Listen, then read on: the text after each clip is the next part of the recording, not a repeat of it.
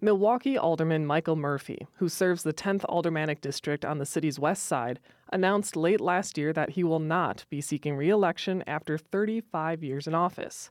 He'll be the third longest serving council member in the city's history after he leaves office in April. Lake Effect's Xcaret Nunez spoke to residents in Murphy's district about the retirement of their longtime alderman, and we'll hear from Murphy himself about his choice to retire and his plans for the future. Alderman Michael Murphy was first elected to the council in 1989 when he was 27 years old. Before then, he served as an office aide to his predecessor, Brian Burke. In a letter to his constituents, Murphy, who's now 61 years old, said he loves his job and his decision to not run for re election wasn't an easy one to make. Pat Miller was sad to hear about Murphy's retirement. She's a longtime resident of Martin Drive and one of Murphy's constituents. He's the best alderman in the city of Milwaukee, which is something that I often would tell him when I ask for something, and he resolves it like faster than you can blink your eye. And I don't think you get that in America or anywhere now, that sort of responsiveness and dedication that he has but it's not just even fixing the problem, it is getting back to you to let you know how it is going to be fixed and when it is going to be fixed. Miller says Murphy has been her alderman for all 35 years he's been in office. She first moved to Martin Drive in 1987. Aldermen can serve as powerful connectors between residents and city services, making sure broken streetlights get repaired or damaged sidewalks get rebuilt. Miller says that's what Murphy did for his constituents. Those changes might seem small, but she says they make a difference.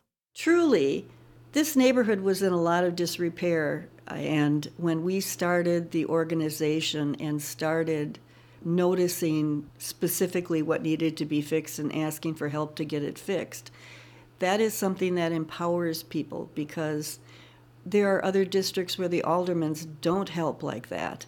And so you get this feeling of hopelessness. But instead, we got a group of people who believed we can change things because we would constantly see that in a way we were changing things. We would see something wrong, it needed to be fixed, and with help of Michael Murphy or whatever supporting departments, we would get these things modified and changed and fixed. And that gave the people a lot of, I don't want to say power, but a lot of confidence that they had control and could make things better too, instead of just saying, mm, they'll never do anything about that. It's, that's just the way it is. Another one of Murphy's constituents echoes Miller's feelings about the alderman's retirement. I was very disappointed to hear that he was not going to be our alderman any longer because I really respect him and appreciate the work that he does. That's Megan Kennedy. She's lived in Enderis Park for 20 years, but says she didn't reach out to Murphy until a few years ago. She says that when she began to feel unsafe about walking throughout her neighborhood, her neighbors encouraged her to tell Murphy at one of their community meetings.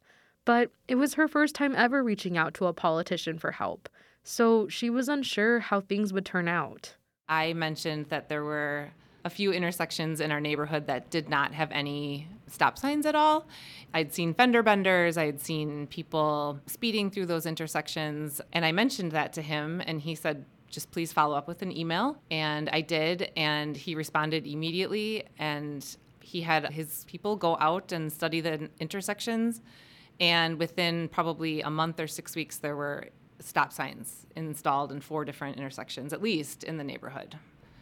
It's nice to know that somebody in politics cares about your neighborhood. I think every meeting he ever had in my neighborhood, he started saying, I'm just honored to be here. I'm happy to be part of this community. And just had a lot of really positive things to say about the neighborhood and how he wanted the best for us and that was his job is to help our community stay and become better. And i just feel like he really worked at that. Kennedy says she hopes murphy will guide the next alderperson to connect with constituents as well as he did. Now we'll hear alderman michael murphy reflect on his time in office and what's next for him. He begins by explaining why he decided to retire it was a very difficult decision. one in which, um, when you are in public service, it's hard to give it up. And um, for me, um, it came down to that uh, I think it's an opportunity for some younger people to take advantage of the open seat and give them an opportunity to run for office. And also, um, as I've gotten older, I've decided that maybe I'd like to take a different endeavor of um, some areas where um, personal growth for my own life and family is something I would like to consider. Because uh, public service is, uh, if, if people do it the right way, is all encompassing, in which um, I dedicated pretty much um, most, if not two thirds, of my professional life and personal life to service of our community. And I would just take a, a, a little bit of a break to focus more on my family and, and some other personal endeavors what would the next chapter of your life what could it look like? And will you still be active in the community? Yes i will. I mean I, I, my parents are immigrants to this country and one of the things they instilled uh, into all their five children was an obligation to give back to this country. And so all of us in one way or another have tried to meet that goal and, and, and objective for our parents. So I, am sure i will continue doing some sort of service uh, whether it's as a volunteer um, in one or other capacity, but I, we plan on staying here. Absolutely. And so you've served on a multitude of committees during your time in office. What project are you most proud of that you got off the ground?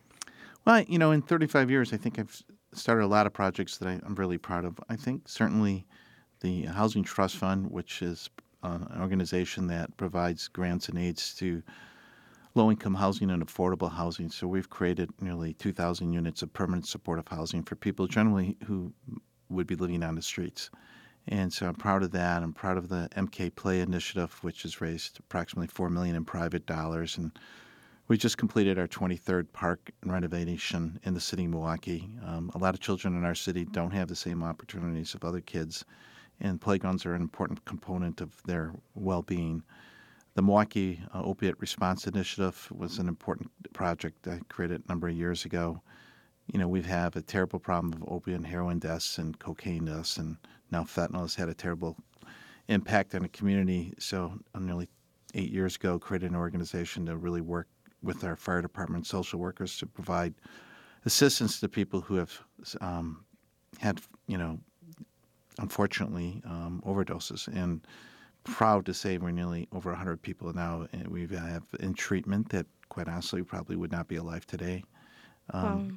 The Milwaukee restaurant uh, uh, or, uh, the, where you see your, your grading system, the, I created that program um, to help improve really um, not the marketability of restaurants, but really to improve for food quality. So we hope that when people make a decision going to a restaurant, they look at the grading system as a, a factor in um, making a decision of staying and eating there, but also it encourages the restaurants to try and keep that grade level, and so they do a better job of keeping it clean and safe for all of us.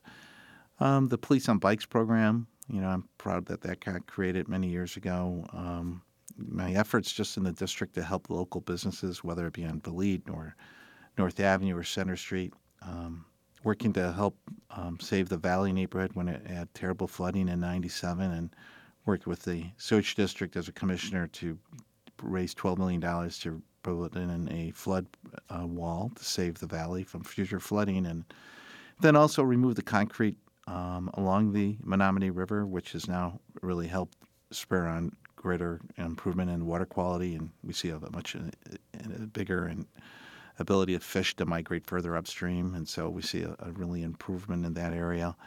Um, and just as a fiscal steward, of the city to make sure that we all recognize the importance that you know we're not a wealthy city and that making sure that you know we are cognizant of the fact that some people it's very hard to pay taxes and trying to keep taxes at a level um, that people can stay and, and live in our city.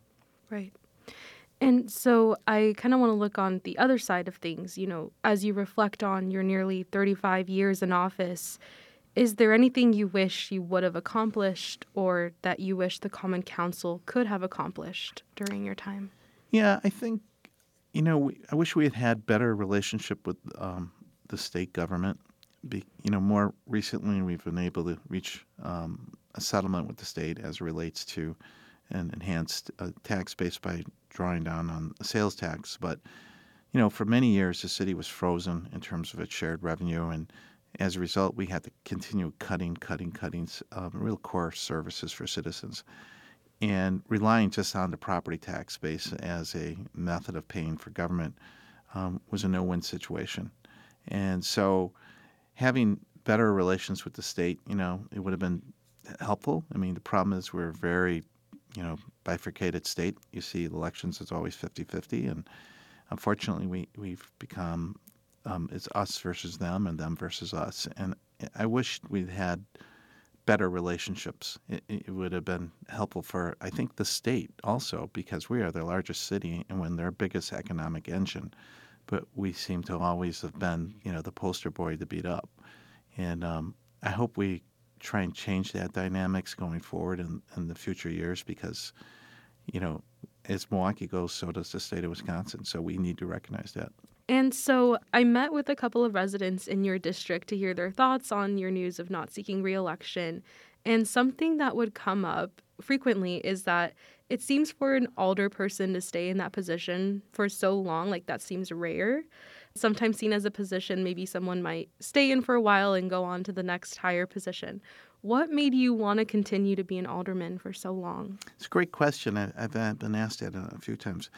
I, you know, I had the greatest job in the world. Um, every day I could go to work and I would be able to make a difference in improving the lives of people. I mean, that's a great opportunity and, a great gift. Um, you know, and I would get stopped at the grocery store and, and you know, commonly, and people bring issues with me. And I always remember a story where somebody said, brought up an issue that was a federal issue. And uh, I said, you know, listen, I'll be happy to help you, but it's really an area out of my jurisdiction. It's really with Congress and you, you may want to check in with your congressperson. And, and they go, well, no, they're way too busy. That's why I'm talking to you. and I think for aldermen, we're the closest to the people. Right. I deal with everything from garbage collection to police services to housing. Um, so I'm at the forefront of helping people every single day. So if you're an actively engaged alderman, you answer your own phone, you talk to citizens, you go door to door, you meet them at their businesses. You see daily what's going on in their lives. And, um, and I think, you know, there's an old saying, all politics is local. And you can't be more local than being a, an alderman. Um, but I, you know, I really believe, and you know, was instilled in me from my mom and dad that public service is something that we have an obligation to give back to this country. I'm the first of my family to be born here. I take that seriously, and I, I hope I fulfilled what their dreams were for me and um, and for our, my brothers, who all and sister, who all either been teaching teachers um, or communicators. So I think um, it's a very honorable job, and I, I encourage people to look at politics as an honorable profession if it's done the right way. Sure. And, um, you know, each district has several neighborhoods with their own unique needs and values, like you were mentioning. How did you connect with and balance serving so many different communities? Yeah, I have 22 distinct neighborhoods in the, my Aldermanic district, and probably the most diverse in uh, gender, age, um, and race. And I think that's where it gets down to is not being in your office, is going out and meeting with people. And I would do a neighborhood walk with just about every single neighborhood all every year, and going to those Black Watch meetings and going to those Black parties. Um, and you know, you have a I have a very big district in the context of it goes from Highway 100 to 35th Street, from I-94 to 76 and Capitol. So um, each neighborhood had some unique issues, whether some of it um, was crime or some of it was you know road repair. So what I tried to do is make sure that I was out in the public on a regular basis, hearing people and what their issues were. And just to wrap up, with city elections on the horizon, what's your advice for the next person to become representative of the 10th district? Be lucky, like me, to have a wonderful spouse and daughter who supported me because in politics, like I say, it, it can be 20 hours a day. Um, and every weekend you're working if, if you're doing the right way. So my advice is um, uh, to recognize that um, serving in office is a gift and a privilege, and that you have an obligation to um, honor that by serving it in a manner in which you recognize um, it's the people's voices that count and, and not your yours. And sometimes it's hard to tone down your own ego, but um, recognizing you know what is best for the community and putting their wishes forward. Will you help show the ropes to the next alderman?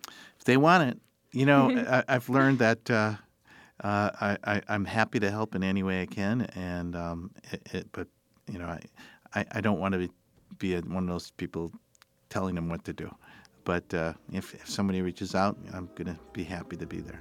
Right. Well, Alderman Murphy, thank you so much for speaking with me today and for reflecting on your time in office with me. It's been an honor.